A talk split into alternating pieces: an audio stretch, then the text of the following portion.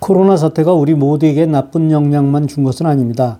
산업에 따라 어떤 산업은 유례 없는 호황을 누리기도 합니다. 우리 일반인들에게도 큰 유익을 얻은 것이 바로 온라인에 대해 눈을 뜨기 시작했다는 것입니다. 오프라인으로만 세상을 살아오면서도 별 불편 없이 살아왔다고 생각하던 분들이 오프라인이 폐쇄되고 비로소 온라인을 들여다보니 별것 아니라는 자신감이 붙은 것입니다. IT를 하는 사람으로 그렇게 수년 동안 중요하다, 공부하자 해오던 것이었는데 단 한 번에 모든 이들이 관심을 갖는 수준을 넘어 기본적인 것은 활용할 단계에 이른 것에 정말 기쁨의 환호를 지르고 있습니다. 그중 대표적인 것이 화상회의입니다. 지금까지는 누군가 제공해 주던 것을 보기만 하던 수동적인 단계였다면 내가 화상회의에 참석하면 물론 때로는 회의를 주재해야 하는 상황이 되자 역시 빠르게 적응하기 시작했다는 것입니다. 우리 한국인의 머리와 습득력은 역시 세계 최고임이 분명합니다. 가장 많이 사용하는 것이 줌입니다. 중국계 회사다, 보안에 문제가 있다 말도 많지만 실제로 세계에서 가장 많이 사용하는 앱이고 또 가장 편리한 것은 사실입니다. 물론 이런 종류의 앱은 세상에 많이 있습니다.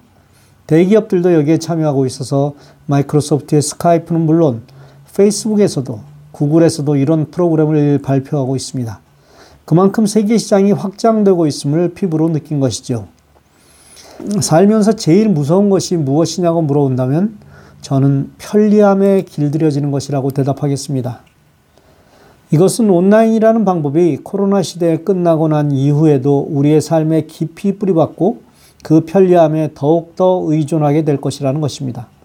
만일 이런 방법이 너무나 좋고 편리하다고 하면 오프라인 상태로 다시 돌아갈 리 없기 때문입니다. 예를 들어 보겠습니다.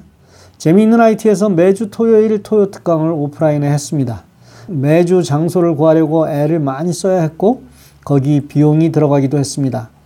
가장 큰 문제점은 거리상으로 가까이 있는 사람들 외에는 참석할 수 없었다는 것입니다.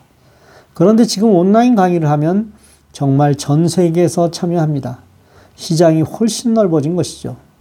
저는 하루에도 수많은 사용상의 문제에 대한 질문을 받습니다.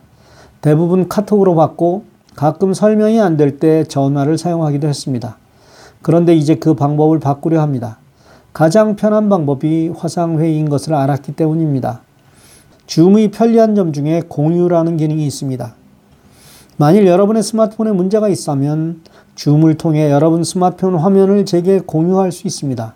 자, 그럼 제가 화면을 통해 여러분의 스마트폰 상황을 보고 있는 것이죠. 그리고 문제점을 파악하여 수정해 드릴 수 있는 것입니다. 예전엔 오프라인에서 얼굴 보고 이야기하던 것을 이제는 온라인에서 하게 되었다는 말입니다. 이것은 엄청난 시간의 절약과 또 큰 효과를 기대할 수 있습니다. 여러분이 판매할 물건을 누구에게 소개할 일이 있다고 가정해 봅시다. 지금까지는 그 사람이 오거나 여러분이 가서 만나야만 이야기할 수 있었던 것인데 이제는 온라인 화상회의를 통해 더 쉽게 할 수 있게 된 것입니다. 교육 방면에서는 파격적인 변화가 일어날 수 있습니다. 그런데 이것도 별거 아닙니다. 줌을 사용하면서 아랫부분에 마우스를 가져가면 공유라는 것이 나오는데 거기서 공유하는 방법을 선택하시면 됩니다. 내 화면을 보여주려면 화면 공유를 누르기만 하면 됩니다.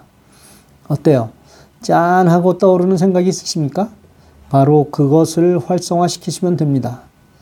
며칠 동안 회원제에 가입하기 어려운 분들을 도와드리느라고 힘이 많이 들었습니다. 오늘 새벽 양치질을 하다 문득 이런 방법이 생각난 것입니다. 그래서 오늘부터 당장 적용해 나가려고 합니다. 문제가 있는 스마트폰이든 컴퓨터든 그것을 내가 볼 수만 있다면 지금보다 여러분들을 훨씬 더 효과적으로 도와드릴 수 있기 때문입니다. 역시 어려움을 겪고 나면 좋은 방법은 생깁니다.